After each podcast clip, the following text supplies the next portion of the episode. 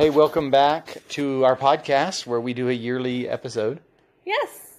on our reading. And so, hi, I'm Joe Radosevich. I'm Emma. And so, thanks for listening with us to our reading recap. Okay, so, should we even talk about numbers of books? Yeah, sure. I don't have a problem with it. Because I heard somebody say he can't think of a good reason anybody should ever do that, but we always do. That's him. Okay, so I anyway. always talk about it because it matters to me. Okay, so how was your? Uh, so, what should we start with goals? What what did we pl- what did you plan your reading for 2023 to look like? So, um, I was going to read 43 books, Okay, which I believe was the uh, previous year's number as well. So, or maybe that's, yeah, I think that was the previous year's goal um, also, because that just keeps me reading, I guess. Um, and I wanted to read more fiction.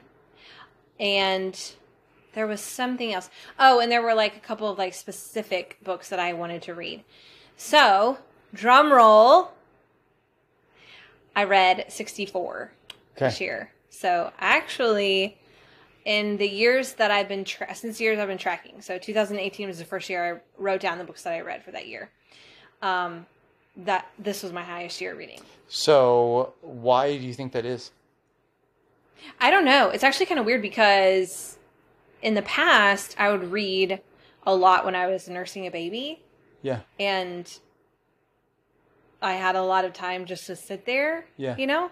And currently I'm not nursing a baby and I don't have a lot of time to just sit and read. yeah, So I don't know I don't know why. But I also think I'm really been on like when I'm near the end of a book, I'm like, okay, what's my next book? I got to order it to have it ready because I hate being without something to read. And so I think just the consistency mm, of reading, I think means yeah. that I am able to hit that. But two years in a row, I've hit in the 60s, so I feel really good about that. Yeah. Um, or I think I hit 60 last year. It may have been 59. I can't remember. I have to look. But um, so anyway, I definitely hit the numbers goal, my number Yeah. goal, which was good.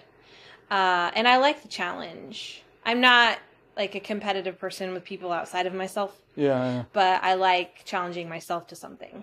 So, um, Uh, Yeah. my, my theory is we've watched almost no movies this year. Like we haven't even watched one movie a month, and instead we often yeah, we After spend we- our day just reading. after we wrap up everything with the kids, get them to bed, get our evening wrapped up, and then we go and we read. Yeah. Instead of used true. to, I am reading a lot. It's true. we used to we would we would watch more movies, you know, easily Mm-hmm. two or two or three a month, which that's not a lot for some people, but for us that's a lot. And now I'm like, we didn't even watch one a month. yeah. So uh, Yeah. anyway, Okay. So, I'm giving her hand motions right now. and I'm really bad at reading them. Okay. So, tell me about your goals and how that went for you this year. So my goal was to just steadily read and read for quality. I wanted to read 36 books. Um, uh, we just listened to the end of last year's podcast, so we would we could remember what our goals were at least from that conversation.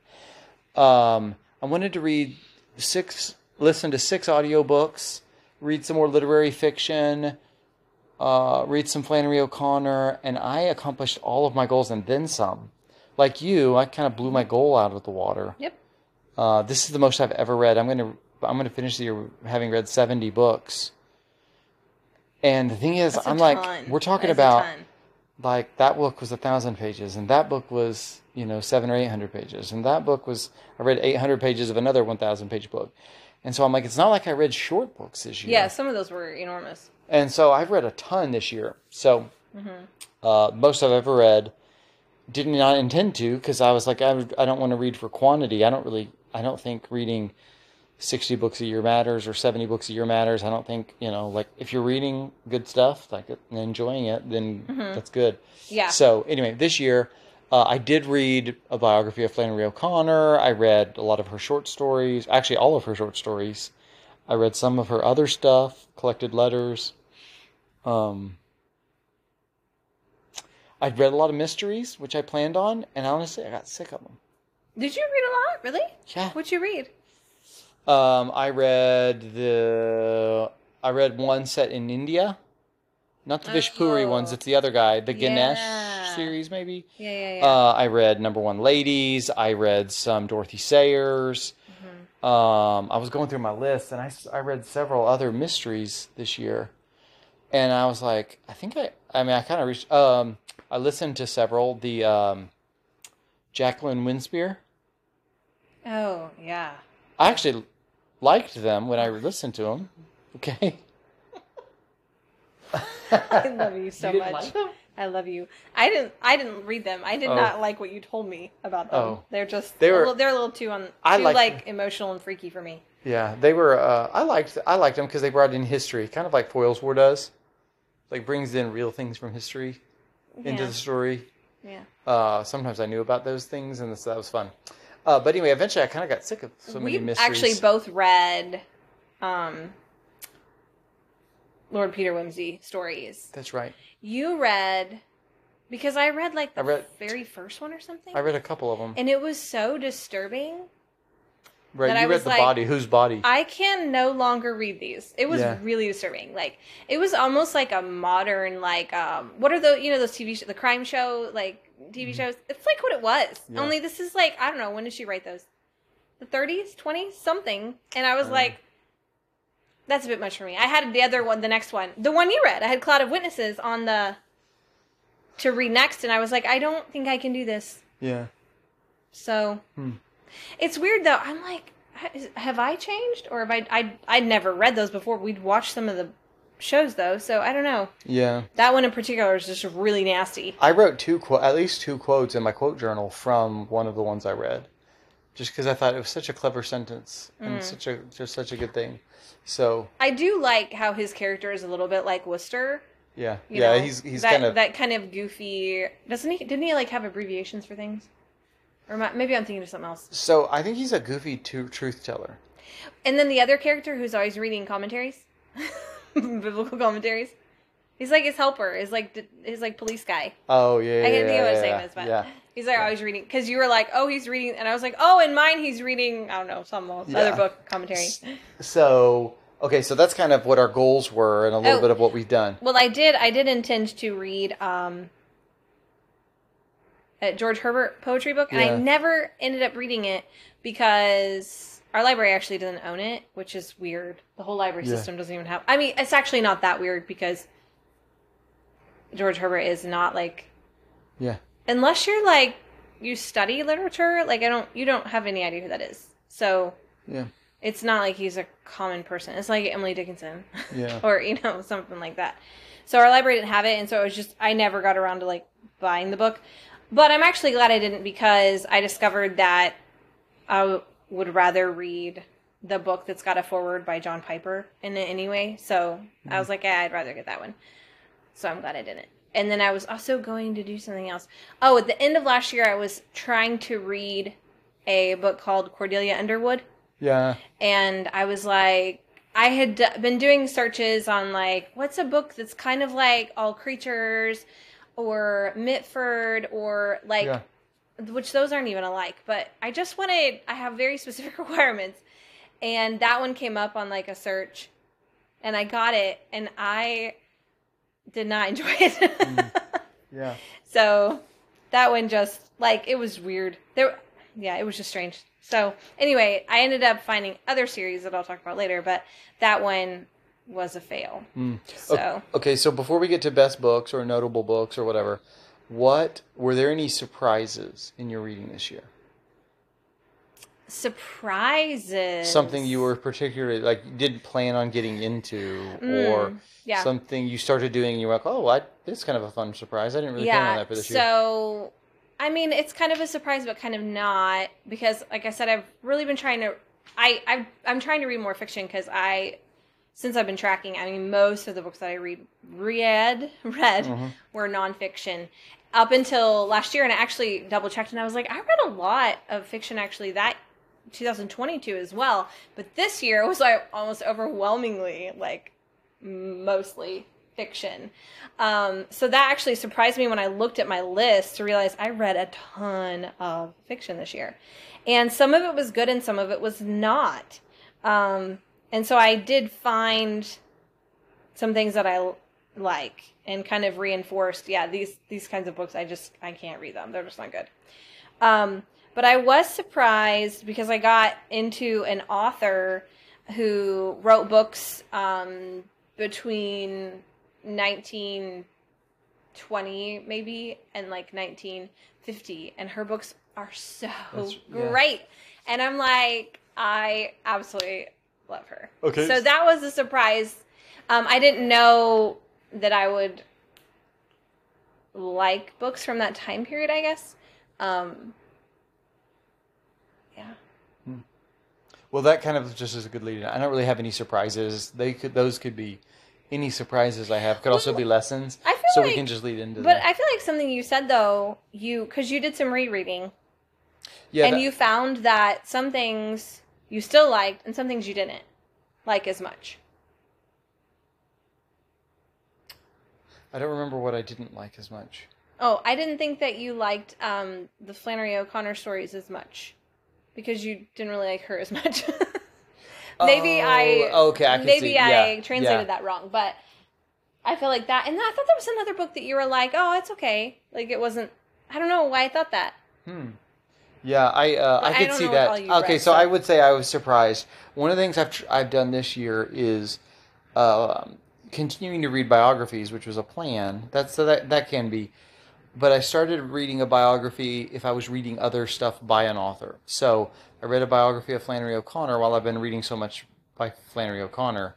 Oh, Uh, I was reading Calvin's Institutes, and so I read a biography of John Calvin. oh yeah, yeah. Um, and in his case, I liked his institutes less and his biography more. Uh huh. In her case, she's just a really complicated person that if you only read her stories, I feel like you you can kind of impose on her and the story your s- more of what you Ah. think she means by things. Then when you know her biography, you're like, oh, I see what she I I see more of Mm. her in this story Yeah. uh, specifically because a lot of people love her stuff because she is a Southern Catholic writer, and so then they would then I know of people that would then take Baptist ideas and put it on her stories and words, uh, Reformed ideas, evangelical ideas, and put it because of certain words. And when you read her biography, you're like, no, she actually means something very Catholic by that word. You don't actually understand the story. So uh, it you actually can uh, sometimes the words can be so familiar because they're English Yeah. that you can like not realize she's actually using the word in a different way. Sometimes you can do that with old old English or older English writers. You think that Yeah. somebody means something and Right. um, that's actually not what the word meant. yeah. And so, anyway, so actually, there are some things in Flannery O'Connor I appreciate more, but I feel like I'm a lot clearer about who she was. Ah. Okay. So, uh, anyway, yeah. Hmm. But that's a kind of a good point that, um, yeah. So let's kind of go into what are what's what's one of the best books you read. We'll kind of alternate back and forth. Okay. What's something that was really Um, good you read this year? would be um, seeing beauty and saying beautifully. Yeah. Was Did you read that this year? Okay. It was the very beginning of the year. oh, okay. So it's actually one of what is there? Seven books in there? Yeah, because that's twenty-one so- servants. So, um, so John Piper wrote a series of books, um, on heroes of the faith. I don't know what exactly Yeah. how you want to describe that, and they've been combined into one volume called Twenty One Servants of Sovereign Joy Mhm.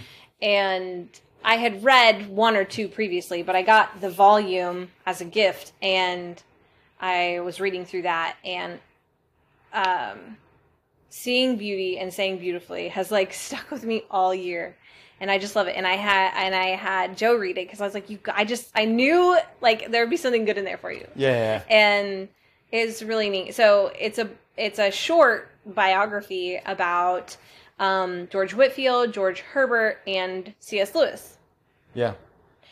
and it's about kind of like the art of putting into words the glories of Christ and how that in itself is glorifying Yeah, yeah, yeah. It's it's like a really it's hard to explain it. Um, you really just have to read it. But uh, I just really really love that. That was probably my number one nonfiction probably for the year. I Hmm. really loved it. Yeah. So one of the one of the themes of my year was if you or the kids told me I should read something, I would try to work Mm-hmm. it in. Yeah, you did Like, that. Like people- you would like pick up like yeah. People for quickly. years. I mean, people always hand me books to read or tell me books to read, and I just don't have enough time for Mm-hmm. everything that everybody gives me. right. But if you or the kids do, I was like, I read enough books, I can include some of those. Yeah. And that was one that you gave me, and I, I kind of had a certain place in my reading it was going to fit. And so it took a few months until that spot came open. Mm-hmm. And uh, and then I read it and loved it. Like, oh man, I got so much from it. Mm-hmm. Um, because yet the idea is that the work of trying to say something or Mm-hmm. preach something or write something in a, uh, helps you understand it better.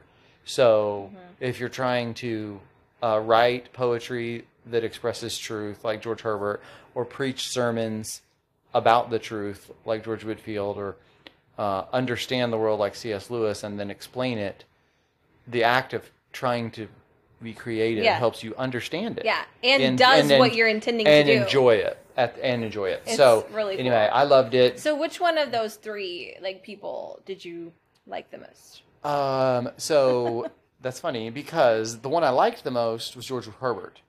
Oh yeah, The one I got the most out of is George Whitefield. that's funny. I remember you telling me a lot about George Whitefield, so I was thinking that was what you were going to say. But Yeah. So the, the Herbert one was my favorite. George Herbert because he was a simple pastor Yeah. who died young, did work that nobody knew about, writing poetry that then lasts for centuries after his death. Mm-hmm. Yeah. Because it's just like encouragement to go, doing good work is worth doing. right. It's Right. just like that was a part a part of what I learned from him That's in that, cool. which is affecting kind of how I what I read next year. That- That's, that's oh, part of our interesting. yes. We can come to that. Uh, but George Whitefield, uh, because I I've told you that I struggle. I have struggled in the past with reasons, non-selfish reasons to try to improve as a preacher, mm-hmm. and because it can feel really self-serving when you see a preacher that just seems caught up in themselves and in their hand motions, and they get every detail right, but like it, they just seem really stuck up and arrogant. And I never wanted to be so consumed with myself when I preach.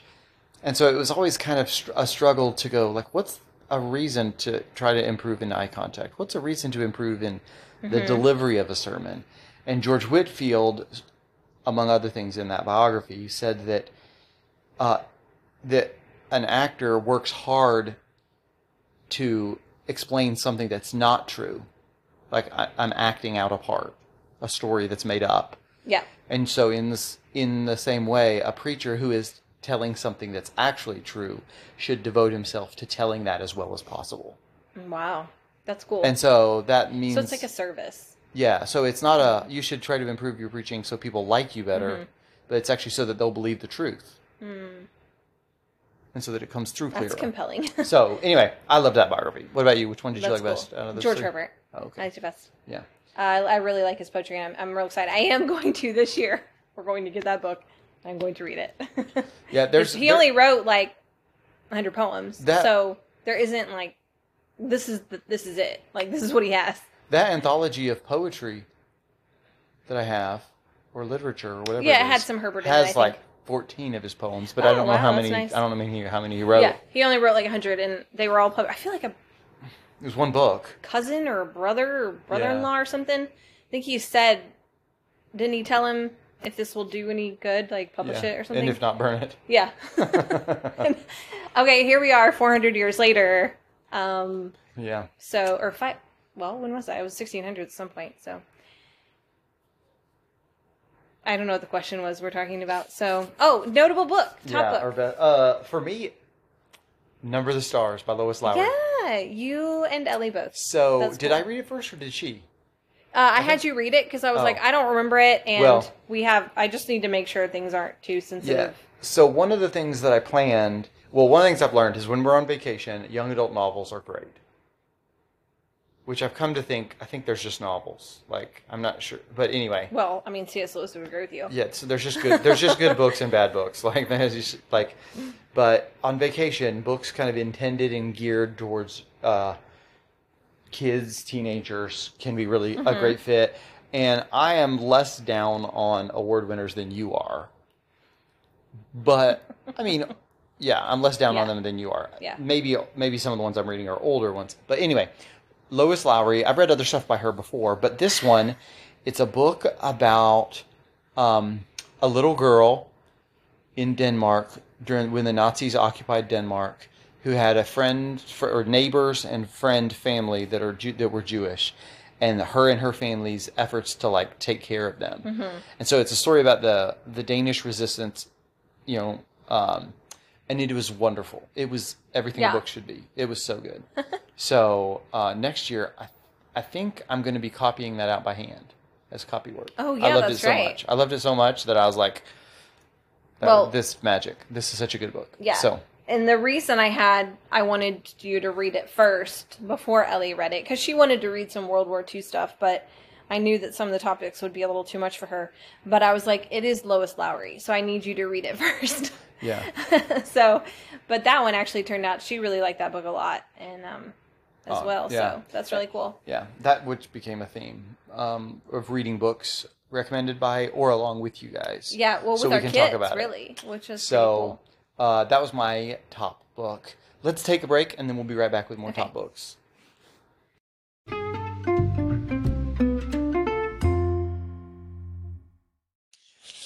All right. So, what's another top book?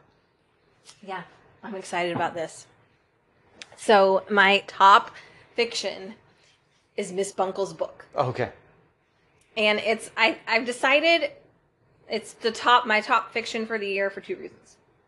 One is the book is so good. It's like part Jane Austen, part Anne of Green Gables, part Mitford. It's like got all the good things in one. It's like it's funny. It made me laugh out loud. The story is really great. I had no idea what was going to happen. Um, it's like wholesome. It's clean but it had like a super modern feel to it. Like it felt like a book that somebody would have written now, like in 2023, Mm-hmm. set in um this one I think was more like 1930s um England. So it had like this modern feel to it, but it was like really great. Really great. So I highly recommend Miss Buncle's book and it is part of a series. Um I can't remember if that's 3 or 4 books series. Okay. So, anyway, the author is D. D.E. Stevenson. So, Dorothy Emily Stevenson was her name. And she wrote a ton of books, and she's kind of one of those people that's been forgotten. And her books are coming back um, into print. So, um, they have these kind of really colorful, modern, modern looking, as in like the style and the colors, um, covers now. Um, of some of her books, and I've I've been reading them. Read a bunch this year, but so Miss Buncle's book is a great story, but it also kind of was like the beginning of a this walk down this great road of books for me. So that's why like it's really special. So how about you? Another top so book? uh, most of my top books are all fiction. Like I could uh, I could name ten really good books. Wow. I was just looking for this right now to see if there was a. Okay, so a couple. I'll just you know a couple ones I really really enjoyed that were nonfiction. Since I already did a fiction one, was The Boys in the Boat by Daniel James Brown. Uh-huh. I'd heard about it. I've read other stuff by Daniel James Brown, and was like, that sounds stupid, and it was incredible. It was so good. Uh, it's a it's a book about a team of rowers at the University of Washington who win national championships and end up rowing in the Berlin Olympics before World War II. So you um, can see a theme. it's like a World Oh War II theme. yeah, theme everything comes back to. World War II. Uh, and uh, so that one was great. I mean, it, it was a, it's an amazing book, but um, what was fun about it was at the same time, two of the kids read the young adult version of the Yeah. same book, which it's Young funny because readers, it I had think is what almost called. young readers. Yeah. It had almost all the important information Uh-huh. and just a, just a little bit shorter. And uh, so it was super fun for us to talk about that. Yeah. But that and book I'd was had that on on the list for on Micah's list, and Yeah. it just was like, hey, why don't you guys both read it at the same time? Uh, and then the and so I've known about the book, ignored it, but regretted it. Great book. And then it, the other uh, nonfiction one I was going to mention is called The Shepherd's Life by James Rebanks. Um, I heard him when we lived in Louisville Yeah. do an interview with Wendell Berry. I lo- I went because of Wendell Berry, and I was like, "Who is this guy? I don't particularly care." Uh, Wendell Berry really likes this guy's book, but I just never got around to it. Like Yeah. it now came into my life at just the right moment. I loved it. It's uh, a very um it's a very philosophical. Wow, no, what? It's a very interesting look at one year. That's actually not even true. it's one one tour through this to the Yeah, calendar. It was starts with seasons. Starts it? with summer, fall, winter, spring. over a course of years. But so he's telling the seasons, but he's telling about his life um, as a shepherd, Mm-hmm. and he is probably a tenth generation shepherd. Uh, and he's talk and he talks about like life on the farm, but his own life and his family and what's gone on in his own family, Mm-hmm. but what's gone on in farming and shepherding in England Yeah. over the years. It was just an it was a terrific book, super fun. I really loved it. Uh, helped me understand just kind of things Yeah, in, in that the world. that so, way of telling a story sounds really interesting. Yeah. Um, So it was it was absolutely excellent. So that was uh, those were a couple of nonfiction. What's another couple notable books you wanted to talk about? um, let's see. I don't know. I read a lot. I read a lot this year, which is good. Um, I really enjoyed. Uh, I read so in last year. I read like all of the um, James Herriot books, and so this year I actually read his, the biography uh, by his son, and that was really good. That was really good. I really enjoyed that. And I thought, is that the? Well, I guess I read "Seeing." I did. I read "Seeing uh, Beauty and Saying Beautifully," but I'm trying to think. Did I read other biographies this year? Some years I read a bunch, and I was struggling to find any biographies I wanted to read this year. But I did, did read the real James Herriot, and that was good. Um, Yeah, you told me you thought I might like that. yeah, I do think you would like it. It it didn't like ruin my view of you know sometimes you Yeah. like read about the person and you're like oh Yeah. I don't you're not your life isn't cool you know Yeah, yeah. instead I was like wow he's like really genuine you know and it's written by his son so his son could have been like here's the real dad and he wasn't great I mean, you know what I'm saying like Mm-hmm. and instead it was um, it was really good and let's see I did do something new this year and I read um, I studied two Old Testament books with a commentary, Mhm. and I've never done that before. And so, um, or did I? No, I did one last year, didn't I? Yeah, you did. Did I do Ruth last year, or was that the beginning of this year? Oh well, I don't know. I don't know. I can't remember now. So I guess that wasn't a new thing. I don't know when I did the Ruth one then. That was first though, because that was the uh, funny phrase. Um, but anyway, I did two more. I read two more books. I did Hosea, Hosea, and Amos this year, and that was really um, that was fun because it's just kind of, it's still new, like to study the Bible that way. We had a visitor. Do we need something? No, Oh, I think someone's okay. just going I to was the bathroom. Um, other things of of note. I don't know. Hmm. I'm not really sure there's anything. I, I just have been reading a lot of fiction, Ah. and a lot of fiction by D. Stevenson, like a lot. The other really great series by her is the Mrs. Tim books, and and that is actually based on her own life as an army wife during World War II, and so those ones are great. Those ones are just really great. So tell me, you're. I can tell you ready. You're ready to tell me something. I mean, I've got, I could just do a list. Like, so I read a bunch of young adult fiction. Again, I think there's just stories, but like I could name. I really enjoyed because of Winn Dixie. I partially enjoyed Jacob Have I Loved, Uh, but it didn't end well. It didn't end well. Like the book was like headed somewhere good, and then it takes a detour. yeah. I feel like the editor kind of came in. And Wait, met- and who wrote book that one? Katherine Paterson. Oh yeah, she's written so many things. Uh, I loved the Wilder King trilogy. yes, we we'll talk about that in a minute because Okay. that I because that's not on my list. So Okay. yeah, we got to talk about that. So Crispin, the Crispin trilogy. Yes, and your Crispin book club. we had a Crispin book club again with the, one of the kids had read it and it was like yeah i think you could probably read that and i read it and really enjoyed it and uh, another one of the kids read it and then a couple of us read the other two books they're not quite as good as the first one but crispin is absolutely excellent like again it's exactly what a book should be it's written so well it's about a medieval it's a boy in medieval england who's trying to figure out why people are trying to kill him so it's Like, it's it's- Jason Bourne. it's amazing. in medieval England. it's amazing like it's great it like it is just great Yeah. it's a really good And book. that's by Avi, who Yeah. I mean, prolific writer. So, and in fact, Micah just finished another book. Yeah, so those were good. Yeah. Wilder King was excellent. We'll talk about that. Um, I I don't know if I. I mean, I'm, I'm sure. Actually, I know there are some other ones that I read, um, but those were a few of the fiction ones that I read. Wilder King. Yeah. You want to talk about Wilder King? Let's King? talk about Wilder King. So, the Wilder King, it's called the Wilder King trilogy, right? Yes. so what the series is called by Jonathan Rogers. And so we we had actually read the first book or I had read the first book to some of the kids a few years ago and we liked it and I believe that Ellie then read the second one. Yeah, she did. She may have read the third one. No, didn't she told me she it. didn't. Okay. So I decided this year we would read the first one in school and the kids really enjoyed it. Um, and so we were like, oh, for our, we read, we listen to audiobooks when we go on vacations.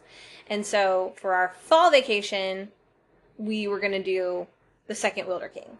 And at this point, you haven't even read the first one. Right. And I had resisted it because the description I had been Oh, given was yes. bad. And I, I don't think it should be described that way. Yeah. And so, anyway. I don't think it. It's not. Yeah. So anyway, let's just say the story is about a couple boys and the kingdom being torn apart. Yeah. But it's like way more than that. I would describe it as a boy prophesied to be king, Yeah. trying to figure out is it true? and what's my role here Yeah. while I wait? Yeah. but it involved there's just great characters and fun things it's also um okay so let me back up so we listened to the second one Yeah. and you're like okay i need to figure out what the story's about so then you read the first one Uh, yeah. Well, I had a gift card, and so oh I we hadn't ordered the whole finished the, second one we hadn't Right. finished the second one because it was um our vacation we just didn't listen to it as much as we thought we would um so then we finally finished that as a family on audio and so we were like we gotta listen to the third one like there's just no Yeah. you know, so we listened to most of it on our drive to Christmas and back with my Yeah. family. so most of it was that, and then we just finished it the other night. Yeah. Was it Tuesday night? We just finished it, Something. and it is incredible. Like it totally ranks up there with all the best um, Yeah, fantasy, Narnia, epic, Uh, Green Ember, Wing Feather, Hobbit. um, Hobbit. It's an excellent story. It's, really, really good. And everybody describes it in a way that I think ruins the story a little bit and makes you go. Makes you think "Ah," something's going to happen that's not. And instead, just like let it be the story that it is. Which is interesting because that's what Bayard says. Live the life that unfolds before you. Yeah, just like just yeah, Don't expect too much from this book. yeah. It's, it's Uh, it, they're it's really beautiful books. They're really. so really the other great thing about the Wilder King trilogy is so the audiobooks were really fun because they're read by the author and he is very southern.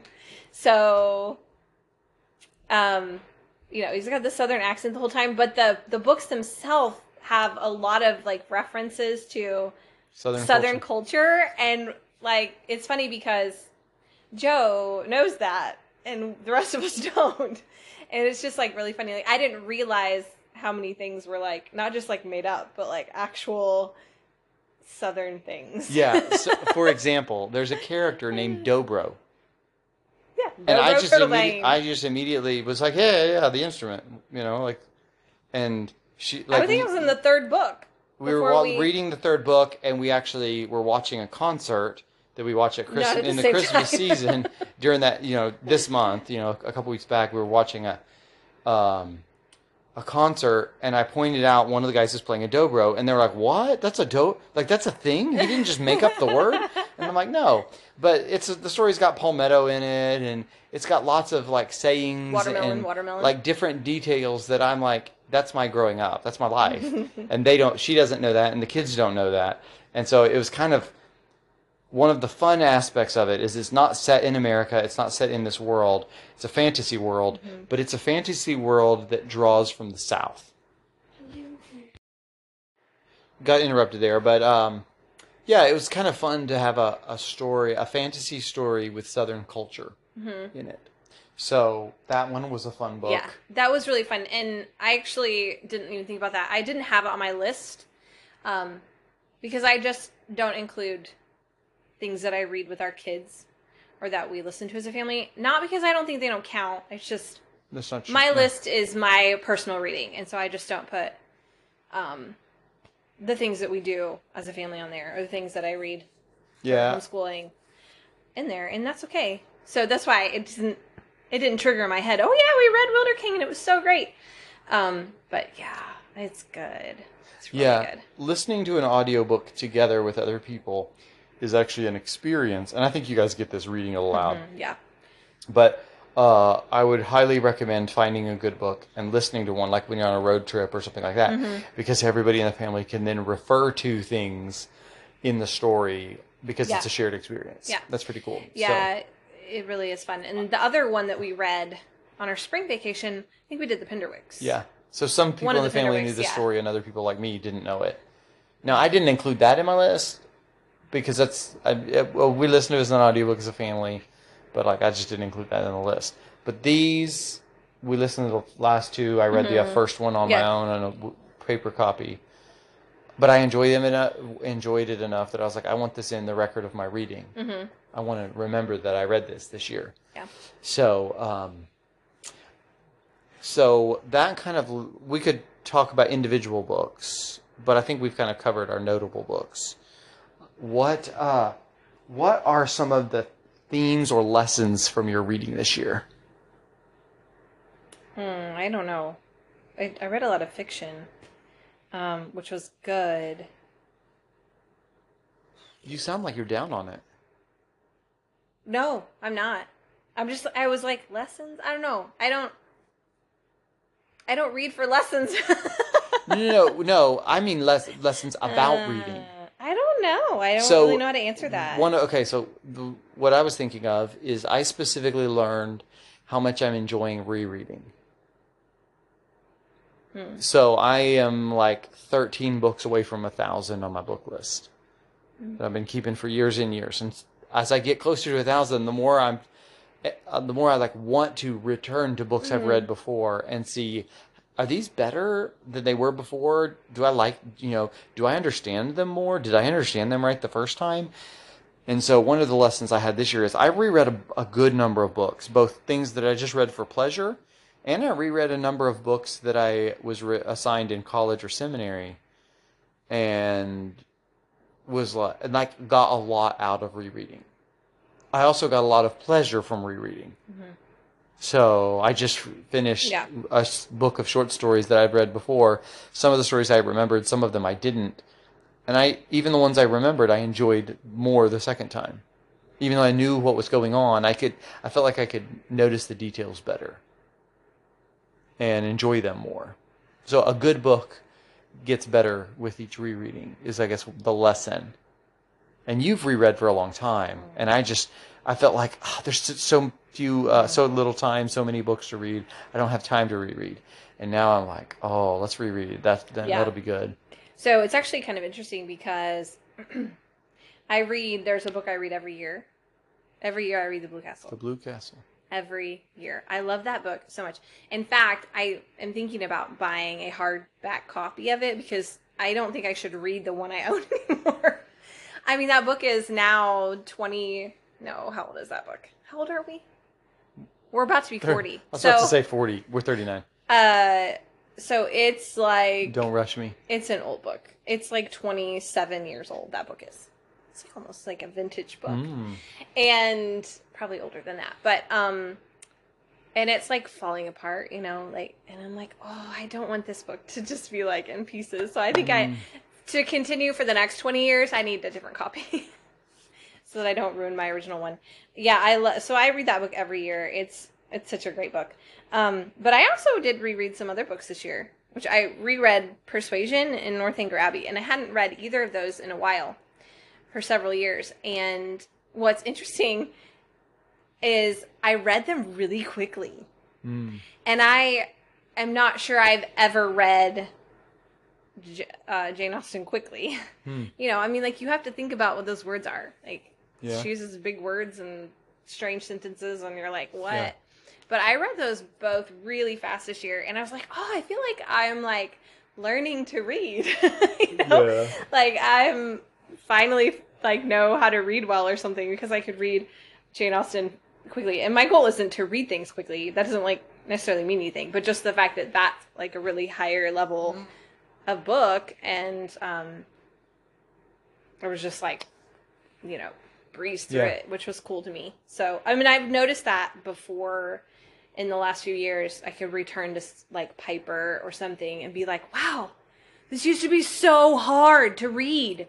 And yet, and so it's like, that's cool that you can, even as you get older, like you can improve your reading ability. I just find that interesting because you kind of feel like once you learn to read, you learn to read. You Yeah. know, like what?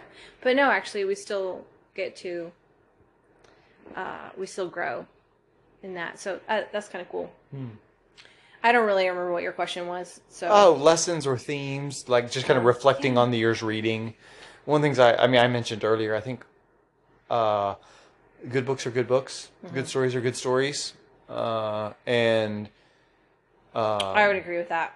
and kind of like realizing I read some more literary things, both short stories, collections of short stories. Read the Odyssey um, because uh, you know I, I mentioned that as a goal last year because I wanted to see how the you know, Odyssey influenced other stories. That was worthwhile, um, and uh, but like if it's really good, it kind of just doesn't really matter the category that it goes in Yeah. and like really good I, I don't like the term literary fiction like Yeah, you said you've changed your mind about that. i mean yeah, like serious fiction i don't even think that's a good term i mean it's just either good stories or bad stories like one of my favorite authors fits in the category of thriller but for the longest time his books were just good well this last year his book felt like it was just like a branded advertisement for all sorts of manufacturers of things and Yeah.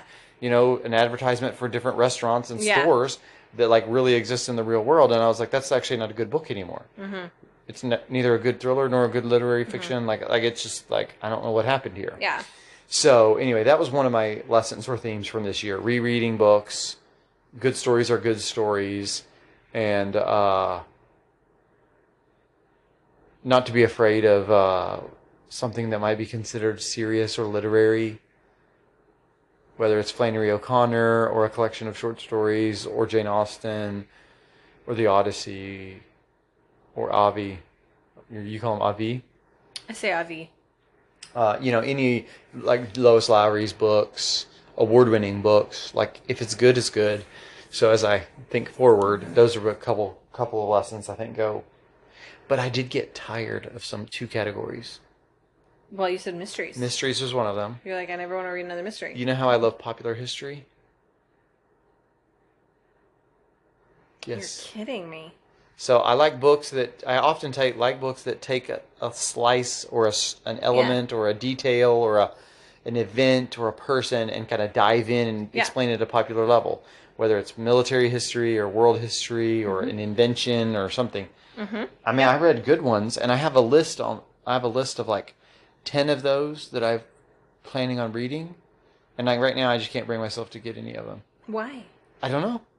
Oh, so it wasn't like one that you read that you were just like, oh my gosh. No, but like doesn't work for me Boys in the. Boat was good. River of Doubt I read this year, and that was good. You've read that one. Yeah. Uh, Killers of the Flower Moon I listened to that. That was great. great. Mm-hmm. Unbroken was excellent. You know, uh, The Indifferent Stars Above. Listen to that one. That one was good. I just and honestly, there's even more I could could mention that I read this year. and I'm like, I don't know. I'm kind of. There's one about some sharks that sounds interesting, and there's Sharks. uh, there's one about like solving You're cholera funny. that sounds interesting. But I'm just like, I don't know. I'm a, I'm a little popular historyed out right now. So anyway, that was kind of funny when I realized I'm not read the back half of the year. I haven't read mysteries, and I stopped reading the popular histories. I'm trying to figure out when did I read the um the book on finding on finding the um source of the Nile. That's the river. No, No. no. It's um Yes, I know what you're talking about. I'm not seeing that on my list. That was from- Candice Millard. I know. I'm not I'm like did I never write it down? Huh. I don't see it from last year or this year. Oh, there it is. River of the Gods. That's what it's called. Oh, okay. Yeah, it was on last year. Okay. I couldn't remember. I was like, when did I read that? It feels like I read that this year, but it was last year. Yeah. So that one I do not recommend. Yeah. So, any other things from reading this year before we move on to talking about what our, we think our reading next year is going to look like? Hmm. I don't know. Um I'll take that as a no, and we'll take a break, and we'll be right back. yeah.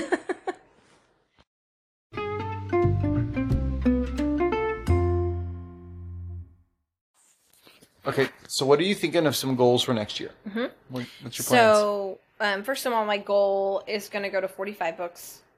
Um, I had 43 the last two years, and then I went above that. But, like, I'm always afraid. I don't want to set it to, like, 60 because, like, you know, something will happen. I'll break my leg. something will happen. Then you'll read more books. And then it will just be, like, not good. So, 45 is still an excellent amount of books for someone in my position, I feel like. So, yeah. um, that's just a number goal. But I actually already have on my list 19 books for next year. So, and actually, the two that I'm currently reading would be fin- will be finished, or the three books I'm currently reading will be finished in the new year. So, I actually already know what my first 20 some books are going to be. Um, but one of my main goals for 2024 is to read, um, is to focus my nonfiction on the character of God. Okay. So that's just that's gonna be big. And I honestly I only have right now I only have like three books in that category. So I need to find more of that specifically. Hmm, I have okay. some other nonfiction down, but in that that Cool. genre of like Huh. the character of God, um, it's gonna be a big year and I need to I be wonder if- I wonder if John in who God Frame. is. I wonder if John Frame is what you need. Yeah, I don't want a I mean, um, yeah, on a different level, but like I don't John want Frame. another. I'm not ready to do another uh, big theology thing. Yeah. so Okay. That's Okay. like my big goal. And honestly, I don't. I haven't really thought through like what else, Hmm. what other goals I have. Um, I'm kind of still on this, just trying to discover um, authors that I like, and so Hmm. that's where I'm headed right now. Hmm. So tell me your goals for the new year. Um. So I am keeping my goal at 36. I You're think not gonna up it, huh? no. I, I mean, the point for me, the point is not to read a lot. The Yeah, point for me is not right. to read an amount. I mean, that's three books a month. That's not like that's that would be That's a lot. if that's all you did, that would be great. Uh huh. and so the, I don't. I'm not chasing numbers anymore. Yeah. Uh, you know, I'm not chasing Mm. a book a week. Uh, I care a little. I, I don't even care as much about uh, d- pages per day, which I used to care a lot about pages per day. Yeah, I remember. 50 pages a day would Yeah. be my was my goal. Um, And sometimes that's helpful. It can be helpful to be like, I, w- I need to read 20 pages a day. yeah. Well, I If have. you read 20 pages a day, you get through several books in a year. Yeah. So I'm going to be finishing the Power Broker, which Yeah. could have fit in somewhere Which you else. did divide that up. I did divide that up. Power Broker is like almost really 1,200 page book. And one of the podcasts I listened to is doing a book club about it this year, which I'm like, oh, just these are my people. They want to read the book, and I was already reading this book. I've got like 350 pages left, and I've broken it up into chunks of 200, uh, which that math doesn't quite work. But that's because there was one time that I was like, oh, this is really good. I'm Yeah, going to read a little bit yeah. more. but it's a great book. But uh, no, I want to just I want to steadily be reading, and I feel like 36 just encourages me to stay on track. Mm-hmm. But like, it's just not a big deal if I'm like I'm really tired. I'm going to roll over and go to sleep right Yeah. now. Um, so there's that. I'm like, what are some? of I am going to do copy work this year Yes. because uh, you, you've talked about it for years, and I mean, I didn't We do it, yeah. at it. They do it. You guys do it, but like, I'd never heard of adults doing it. Mhm. But I have been hearing a lot this year about people going, "No, I learned to write, or learned to write better by copying." Mm-hmm. So, um, yeah. copying good writers. That's actually a very common thing Mm-hmm. to do is and to actually physically handwrite. Yeah. So what's Um, what's interesting is that copy work has been around for centuries. Yeah. well, actually, it's been around for like millennium because I'm pretty sure that's what the Greeks did too, and the Roman. Like I think that that's how they like what they did in the academy. Like they Yeah. would copy out, you know, the works. Not and that's not who I want to imitate, but point being, it's like something that's been around for a long time. But it's not necessarily something that's around in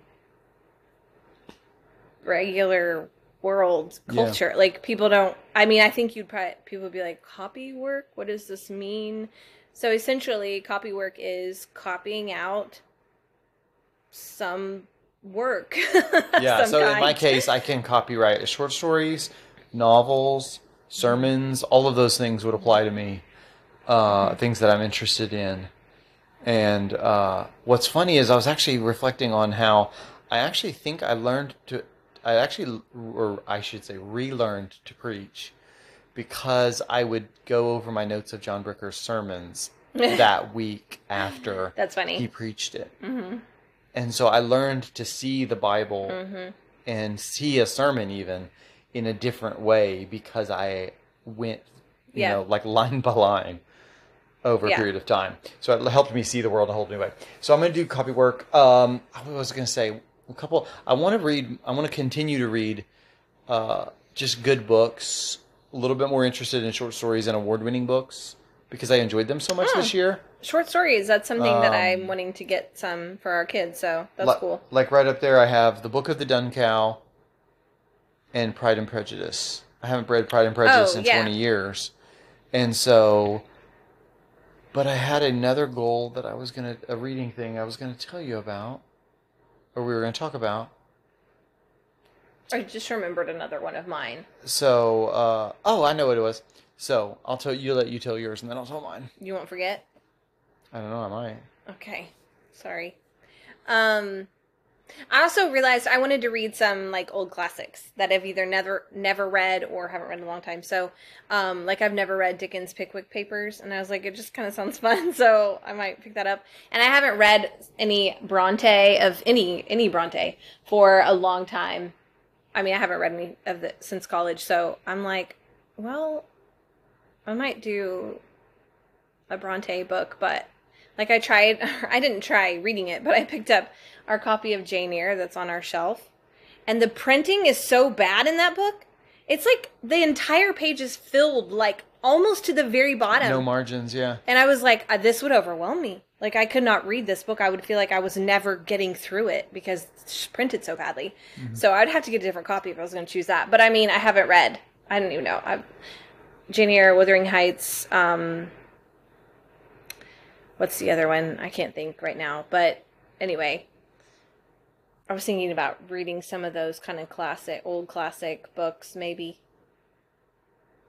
Yeah, well, and I was kind of planning on continuing that because Yeah. I did it with the Odyssey, Mhm. which I both enjoyed and didn't enjoy. Like the whole point is not to understand, like, oh, let me educate myself, but Yeah. like, let me read things to enjoy them. But I wrote out a few quotes that I enjoyed from the book. I see that story show up in other places. Ooh, that one quote. I shared a quote, Ugh, you know, so precious. a little a romantic quote from it Yeah. um, that had to do with a husband and wife that I thought was really cool. And so, what's interesting is Flannery O'Connor believed. Well, one, she believed that a lot of books just shouldn't be written. You I am- I am with she her believed on a lot of one, let me books that you. were written shouldn't be written. but she was like, you can't really understand modern novels, which for her, modern novels was in the you know, nineteen She died in and the, sixties. which is true. Uh, that was a change. If you don't know the things that come before it, Mm. and so I'm wanting to kind of read some of those things for to enjoy them, not to just analyze them, but like to enjoy them in the same way I enjoyed the Wilder King, but also got stuff from it. I think it's a Mm-hmm. great story with really cool things in it, really cool lines and uh, really cool Mm-hmm. things. yeah, there were so um, many themes in that. Like so- just so much going on. Yeah, he, when he's a Oh. literature professor. Yeah, and So- you can tell, like, so and not can- in a weird way. Like it's tell- just he's got layers, and you're just like, I'm never, I'm never going to discover everything that's here. Yeah, you can tell he's he's absorbed a lot of stories in writing Yeah. that. So I'm wanting to read stories in that way. But the other thing I'm planning on doing this year, and you helped me with one of my Christmas gifts, is I'm wanting to read about pastor auth- Oh. uh, pastor artists. Yes, yes, So I'm wanting to read both some of their works. I mean, that's where the Book of the Dun Cow comes in. It kind of fits several categories. Ah. It's a National Book Award winner, but it, he was a pastor when he wrote it. Mm. Uh, later became a literature professor, but like for a long time was a pastor. He was Okay, a pastor and an, he was a pastor and a novelist for a really, for a long time, uh, and then I guess wrote some other types of things as well. And uh, so people like Frederick Buechner, um, I well George Herbert. I have a few. I have a few others in a list that I was like. So the book that I got him Yes. is um, by Phillips Phillips Brooks, and if you don't know who that is, you do because he's the guy who wrote A Little Town of Bethlehem, yep. and he was actually he was a pastor, Uh huh. and we were just learning all of this this year. Like he was a pastor, and actually apparently a really famous pastor, Yeah. um, in like some I don't know somewhere in like New Englandish or Philadelphia or something. Um, And show. So she got me a book. And that's not the only thing he, him he wrote. I don't think. I think, Yeah, I he wrote other, po- basically poetry. because he was a pastor artist. Mm-hmm. And um, so this book, it's actually a book of these l- famous lectures that he gave on preaching. Yeah. But it includes a biography. You actually gave me two copies because Yeah. you ordered two. Uh, Because I don't know what I'm doing. two editions, so they're, they're Uh. slightly different. But anyway, so this year I wanted to read. I want to read on a number of pastor artists, Mm-hmm. largely authors, you know. But Yeah. I wanted to read about pastor artists this year. which is cool. I could probably think. I know I have some more on my list uh, that I want to read. Their memoirs or a biography of them, or some of the things that they wrote. Um, that's another one of the themes for my reading this year. But I always read theology and biblical studies and li- literature, or I'm sorry, literature, uh, uh, Baptist history. I've really been digging into that over Yeah. the years. Uh, those are always on my reading list as well. So, I yeah, Yeah, I, I, always try to read a systematic theology every year. So do you already have like specific books like lined up, like you know? I don't know the order because some of it's just what strikes me. Right, right, Uh, right. but yeah. In my so my in my my office reading, I have a stack of books that I know what's Ah, coming next. Okay. Uh, and here at the house, I know I'm I'm pretty sure I'm picking up the Book of the Dun Cow next. Um, Hmm. which actually that's a, I'm trying to think. What are the two? Oh yeah, the other book that I read. I didn't talk about this earlier. Absolutely love this series. It's the it's a Science for Gardeners series. Oh yes.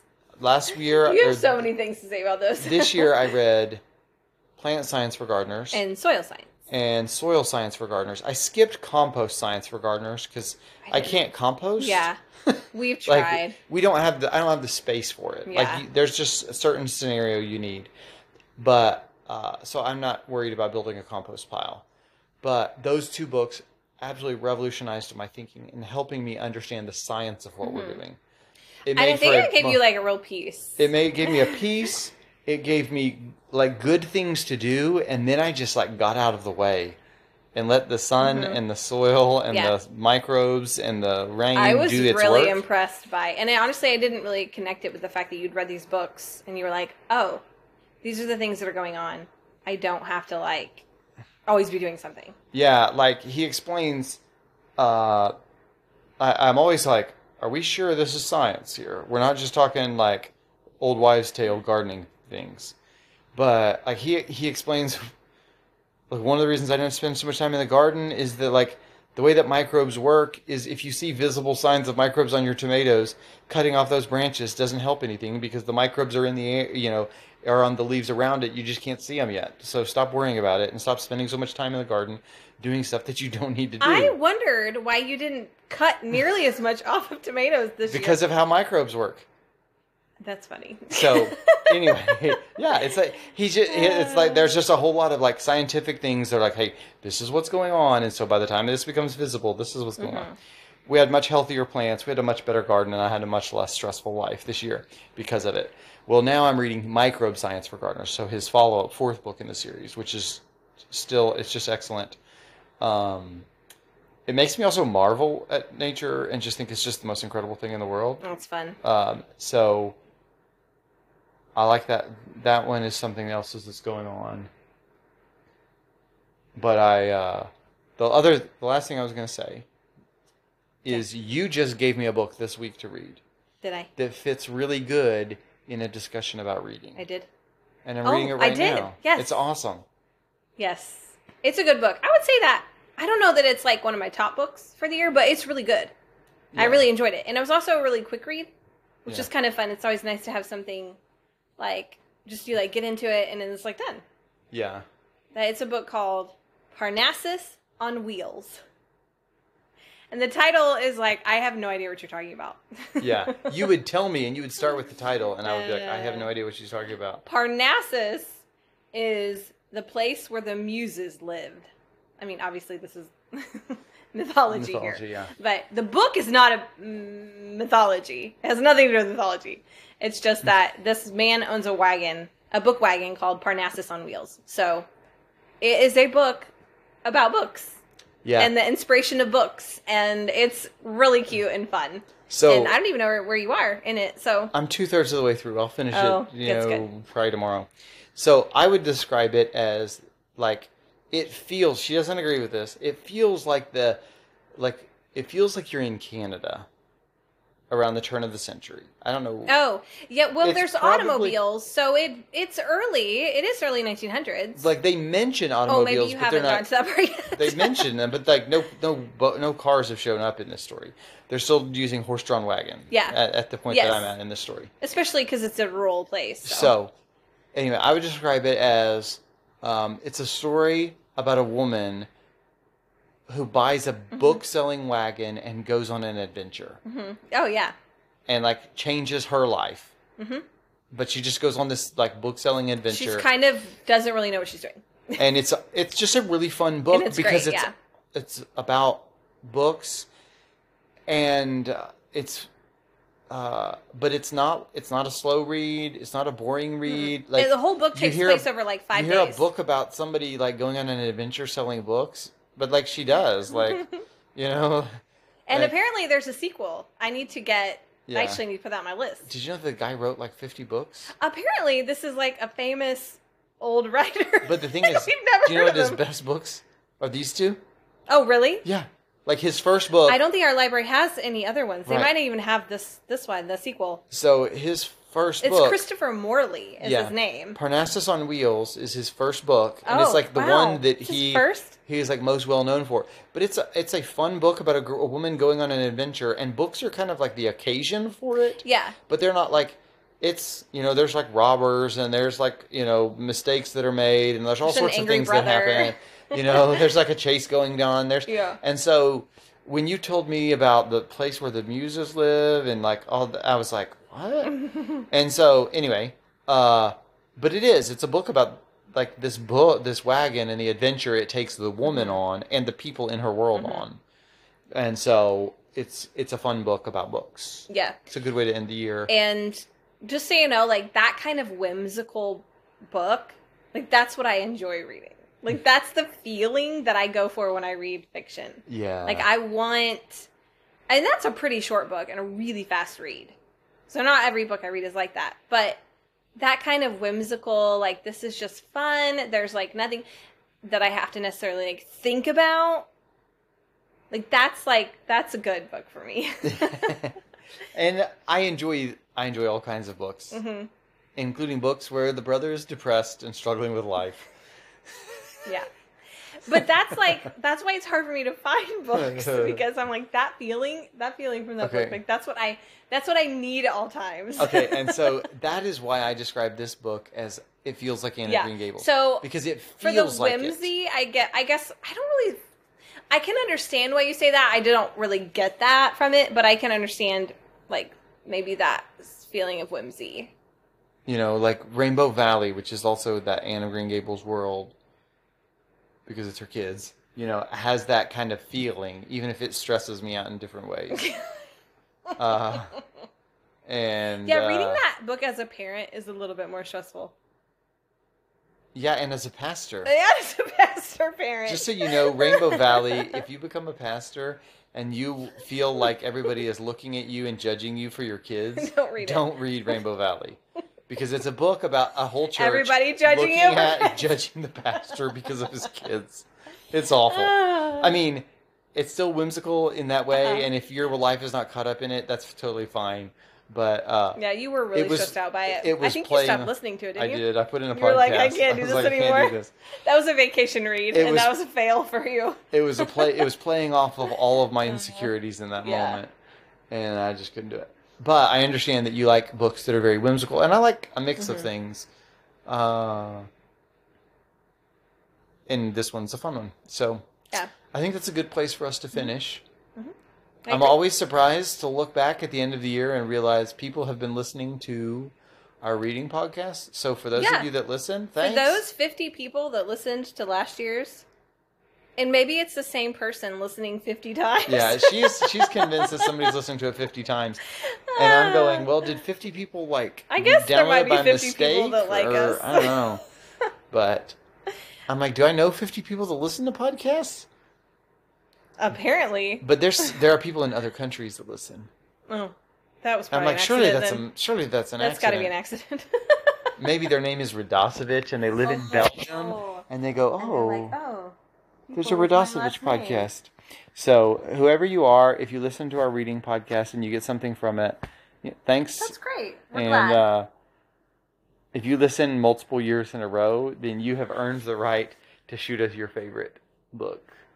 yeah. Well, I mean, you could tell us your favorite book anyway. Yeah, you can tell us your favorite book anyway. Uh, and now that you know w- what Emma's looking for, you uh, If you know something If that you- is whimsical and the not world modern, and the world works out right and everybody's happy. that's that's all I need. It's it's really I don't think it's a big order. And if you enjoyed a book where Mama was struggling, send it to me. Yep. All right. That's awesome. Thanks for listening. Thanks.